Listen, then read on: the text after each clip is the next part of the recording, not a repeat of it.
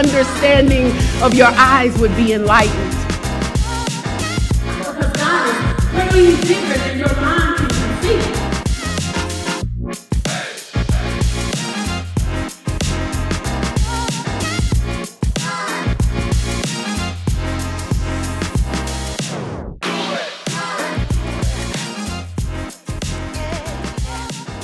Welcome back to the Root Work Podcast with Tiffany Malone. We are back with episode seven, episode seven, season one. So, I thought I would share with you guys something that my son shared with me. So, uh, my son, my son Junie, we call him Junie affectionately for short. He's a junior. Um, he came home from school the other week, and my son is um, he's 17. He's a junior in high school, but he's a lot like me in certain ways, and a lot like his dad in other ways. But he's he's like me in that he loves to read. He loves to read. He always has since he was young. And so he came home the other day, and we were all kind of sitting around, sitting around talking. And he was sharing with um, me and his dad and my daughter about a book he's reading. It's called Young Goodman Brown. I don't know if you you guys uh, read this book when you were coming up in school, but Young Goodman Brown. It's by Nathaniel Hawthorne. You might remember it. Um, if you don't like to read, it's probably an assignment you got stuck with, right, in literature that you were glad to get past. But he's reading this book he was kind of excited about it because like i said he's he's a reader. And so he he reads these things and he actually gets them because he enjoys he enjoys reading. And so he was like let me tell you about this book we read. It was really good. Now if you know about nathaniel hawthorne he writes during the early colonial period of the united states during the time of the puritans. I don't know if y'all remember them salem witch trials and all that. But in this story that my son was sharing, you know, with us about.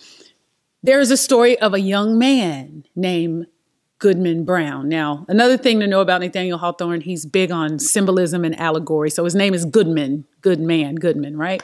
And he just got married like three three months ago when the story opens to his wife, who is the epitome of purity and goodness and um, chastity. Her name is Faith everything good and her name is faith it's more allegory right? And so the story opens up where young goodman brown they, they live in this small puritan village and he is scheduled we don't know how or why but he's got a meeting with the devil in the woods and he's kind of preparing for this meeting and he's saying to himself okay i'm, I'm just going to go to this meeting and i'm not going to i'm not going to come into agreement with him. I don't know if this is like sell your soul or, or whatever if, in the book but he's like I, i'm not going to i'm not going to agree to anything when i meet him. I'm just going to have this one meeting. I'm going to tell him you know now i'm not your guy. I'm going to wash my hands of him. I'll never meet with him again. And so he tells his wife, I got to go on a journey. So he goes, she says, Oh, I, I don't feel good about this journey. I, I, just, I got a bad feeling, you know, don't, don't go. And he says, Well, no, I got to go, but I'll be back soon and I'll, I'll take great thoughts of you while I'm gone. And so he goes to this meeting, to this appointment. And when he meets with the devil, he has these intentions of saying, I'm not the guy. And so he meets the devil, you know, this isn't going to work out. I don't think I'm the guy um, I would be the first one in my family in generations of good, upstanding men to come into cahoots with the devil. And the devil says, Oh, you think so? because I knew your father and I knew your father's father. And suddenly young Goodman Brown is like dismayed. He's he's upset. He's he's kind of befuddled, like that can't be. Uh, that can't be. The devil's like, yeah, yeah, I knew them. I knew them. I've known them for generations. And so they meet in the dark woods. And as they walk further and further through the woods, they run into some people from the village. They run into first uh, one of the ladies who is essentially what would be a modern day Sunday school teacher to Goodman Brown and has taught him everything about the, the Bible and everything about God. And the devil knows her. In fact, they carry on conversations so casually it appears as though she might have met him in the woods as well one night and made an agreement. And he's just just so shocked. And so they walk on a little further. And then they meet the pastor. And the pastor knows the devil, and they have this really casual conversation. And now Goodman Brown is is totally surprised and they meet more and more and more people from the town, all the people that young Goodman Brown thought would never ever meet the devil in the woods because they are good upstanding people until finally he actually even thinks he sees his wife, the picture of purity and chastity. He thinks he sees faith and the devil knows her. And at the end of all of the story, he sort of loses it. He loses his his his he has an episode, he kind of loses it, and then the, the story kind of ends with him getting older and being this really, really cynical, mean um, guy. And my son was telling us this story. My daughter remembers reading the story too, and we're just listening in rapt attention, and it sparked a really good conversation because really the theme of the story is a theme that has continually um, made its way up to the surface in my life. And it's a theme that we see play out in society all the time. And it's the theme of the question how do we properly view people, right? What is the what is the appropriate place of influence for people in our lives right maybe more to the point what do we what what happens what do we do when our heroes or our leaders fail us and that's a question that almost everybody is going to have to probably come to the place to answer depending on how you move about in the world for me personally this question is really key to the really the story of me, right? Because I'm I grew up in the church. I grew up as a preacher's kid and I've said it when I've told the story before, I sort of have always been on this side of ministry, on this side of church. By that I mean the inside, right? I'm I'm I'm a preacher's kid. I'm married to a preacher. I'm inside on the inside of ministry because of music or youth or whatever the case. And so when you're on that side, you get to see the inside inner workings, so to speak, right? You get to see what I call the soft white underbelly, right? You get to see how it how it looks on the other side.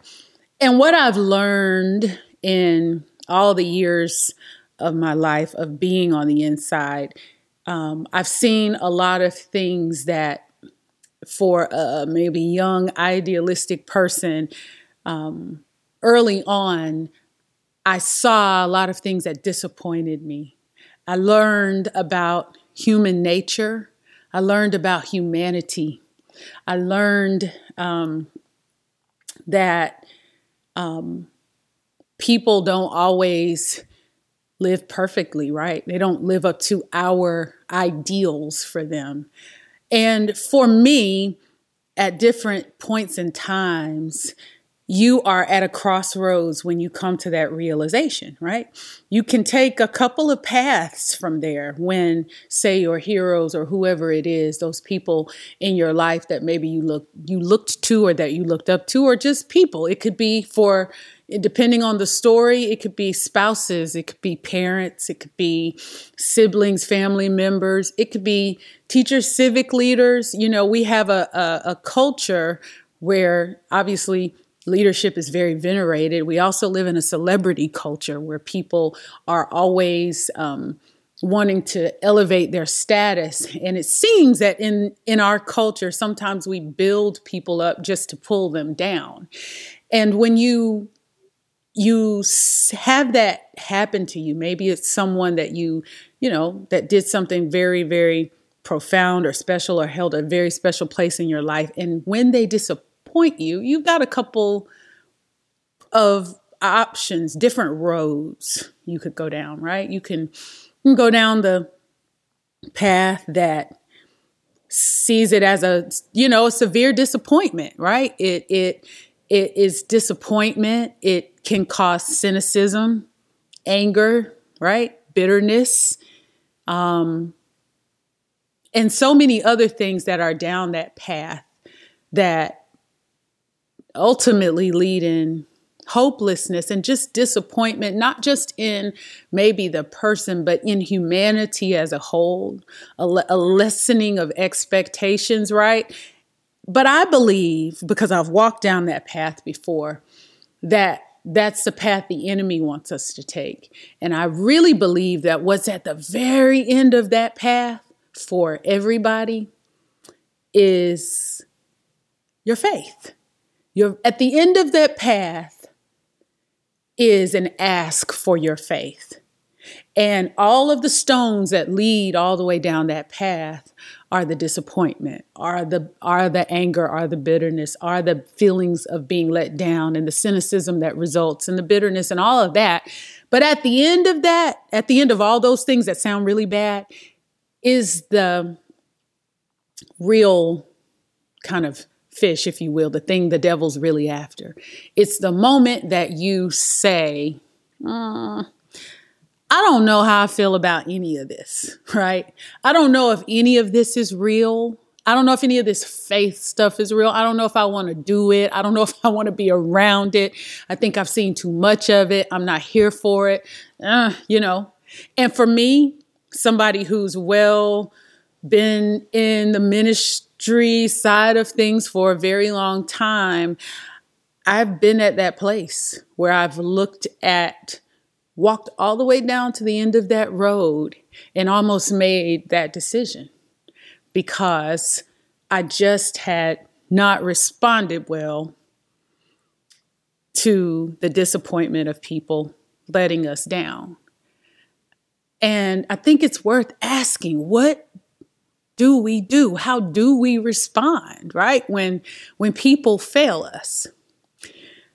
The question came up for Jesus in John chapter 6. A similar question or a similar thought, not that question exactly, but something I've realized over the years is that there's another path you could take. And the other path is the path down the, the pathway of truth that realizes and and it takes maturity, right? It takes time takes time with God, takes correction, takes a look in the mirror at your own shortcomings, which is its own whole teaching and podcast, right? But it takes all those things for you to walk down a different path from the cynicism and the bitterness and the hopelessness. It takes a clear view to see that at the best, the people that we look to at their best are being simply used by God. The scripture says all good and perfect gifts come from God, right? And and when I was thinking about this, I was reading John chapter 6. Now, John chapter 6, it's a pretty familiar passage of scripture. You'll remember that in, in John's account, Jesus has just fed the multitude. He's done this huge miracle. He's fed the multitude, right?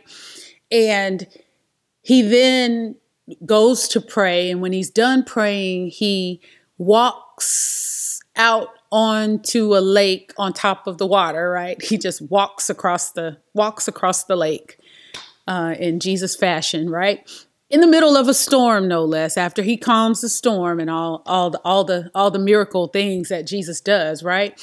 And the next day after he's done this miracle after he prays after he goes out on the sea some of the people that had been at the teaching and at the miracle the day before come to him and they say they say do something for us. Do do a do a trick for us because we want to we want to see you you do some things like Moses did right? Do matter of fact make make bread come from heaven like Moses did. Do you know this is interesting because Moses if you read the the the accounts of the gospel and if you read through the life of Christ you will find that the people the Jews of that time the teachers of that time revered Moses.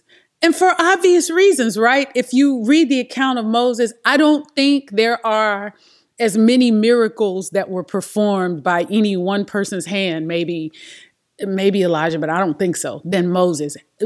The things God used Moses to do, incredible. Incredible the things he saw, right? And so he's a he's the picture of the mighty leader that brings them out of out of slavery and brings them through the red sea and takes them to their land their promised land. He is like the icon. And this is the way the people see him. Even so much so that when they're talking to Jesus the bread of life the son of God who just did a huge miracle the day before and fed them all that food out there when they were sitting down waiting. They say, do something else, do another trick, right? Because this is how we see. This is how we see our heroes, right? It make make bread come from heaven like Moses did. I love what Jesus says. The very first thing he says to them was, Moses didn't give you bread from heaven. My father did. And before he even engages with them in a dialogue about whether or not he's going to do any more miracles, he corrects their perception. He says, Get your focus right. Because sometimes what you believe about a person is just based on your limited viewpoint. It's not what it is. Can you imagine hearing being Jesus being Jesus. Jesus, who calls himself, you're telling me to give you bread from heaven, give you manna like they had in the wilderness. He answers them a few verses later I am the bread from heaven. Can you imagine being him talking to the people who are telling them how Moses did all these miracles? And I bet Jesus is saying, Who do you think was writing the word of God on the tablets of stone. Who do you think was the pillar of cloud by day and the pillar of fire? Who do you think was guiding you through the will? Who do you think it was? It was, they were literally talking to who it was. But sometimes your perception of people isn't accurate. It's just your perception. And even as in the way that they were looking at Moses and they were describing him, Jesus corrected them immediately and said, No, no, it was my father that gave you bread in the wilderness, not Moses.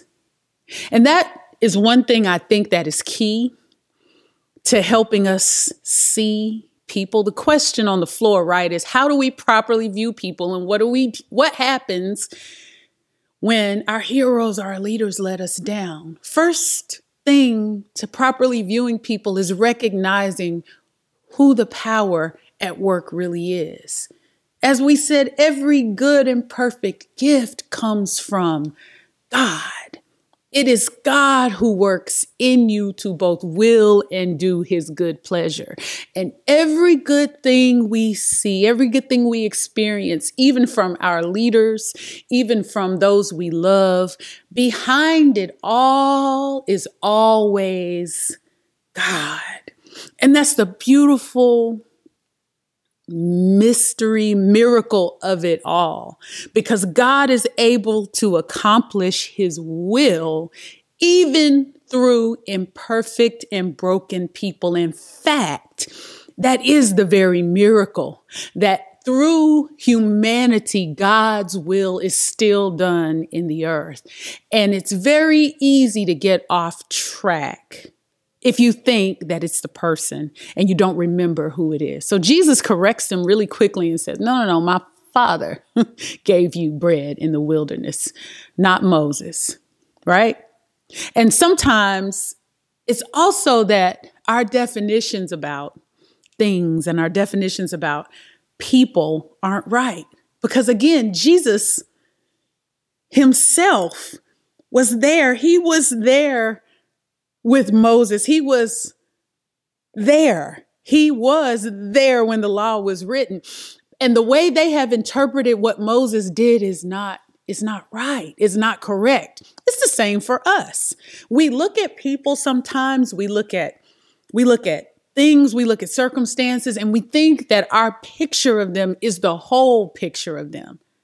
But it isn't. It isn't the whole picture. They have they have the account of the Torah, but they eh, actually no one was on the mountain with Moses that that that was there when Moses came down and his face was illuminated when he met with God. Jesus was though. And the picture they see, the picture they see is not the whole picture. And that's really important because sometimes the picture we see isn't the whole picture. Sometimes what we judge when we look at our heroes is just our perception. And if you view people as as though you see the whole picture, you'll be mistaken. You know, if you're if you're a, a Jew in the time of Jesus, Pharisee, whomever, Moses, the law of Moses, following Moses was very important to them because their entire religion and identity as an extension was built on the law, was built on Moses. When you have a man come who claims to be the Son of God, whose claims are substantiated by miracles that no one can do unless they were sent from God. And he says, I am the bread which came down from heaven. You're at a bit of an impasse, aren't you? And sometimes what will happen is we will be confronted with the truth and we will reject it. We will be confronted with the truth about what we previously thought and we will reject it, right? The Son of God, the very Word Himself, the, the power by which creation was made, is saying, Moses didn't give your father's manna in the wilderness. My father did. And when the word that created it all corrects their perception, they've got a choice. Sometimes we make we make a choice. Because sometimes we prop up our stories about other people. Listen closely. So we can prop up our stories about ourselves.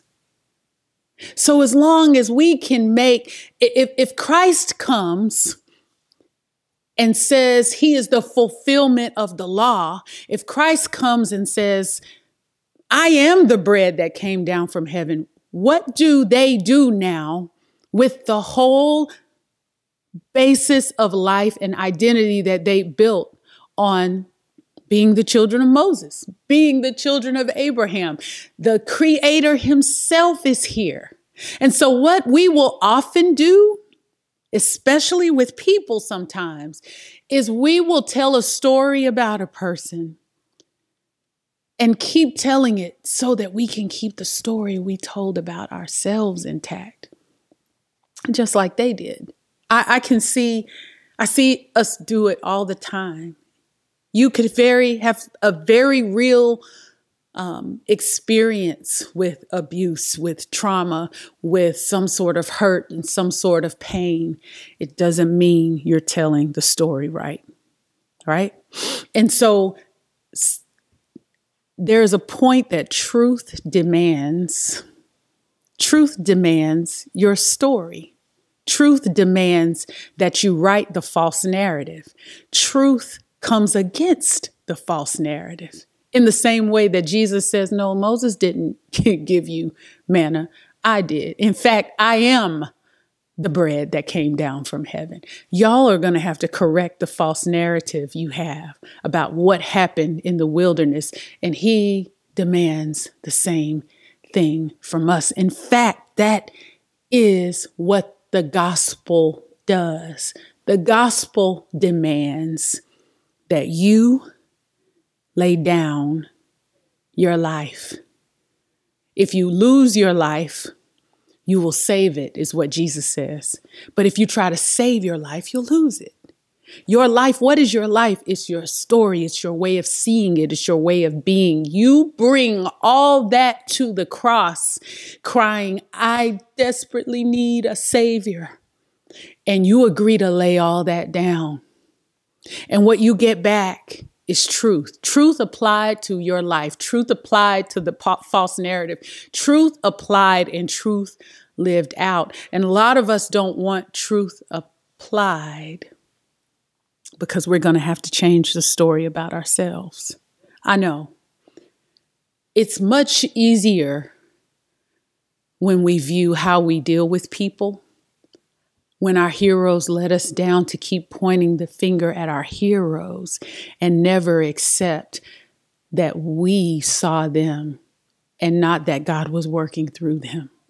That we put our faith in people instead of putting our faith in God. It's easier to have to say why we left or why we don't believe anymore or why we don't why why it's all not real anymore because of what they did rather than to correct the false narrative and look in the mirror and admit, maybe I didn't see it right. Maybe because heroes are are wonderful and they teach us they show us what we might be able to be ourselves maybe i put my trust there instead of following them as they follow Christ and keeping my faith in God. And maybe when I put all my trust there in a person, maybe I, I put my focus in the wrong place. And when they let me down, everything went with it. Well, maybe that's not all on them. Maybe that's the truth we have to tell. That truth won't continue to tell the same story about them to prop up the story that keeps us innocent. That truth tells the truth, both to them and it changes us. So that's really what I want to leave you because we're in a season, a trying season in the church, in the world, all around us. People are falling by the wayside left and right, but one thing remains the foundation of God stands sure. He has always been, always been standing in the same place, and that's with his arms stretched out for you. If you see it right, if you'll align yourself to the truth he wants to tell, if you will reject the false narrative, if you'll tell the truth that will not only set them free, but also set you free, it'll give you the perspective you need to put your faith in the one who never changes. There is no shadow of turning with him. He is steady yesterday, today, tomorrow. And that's the work we have to do along the route.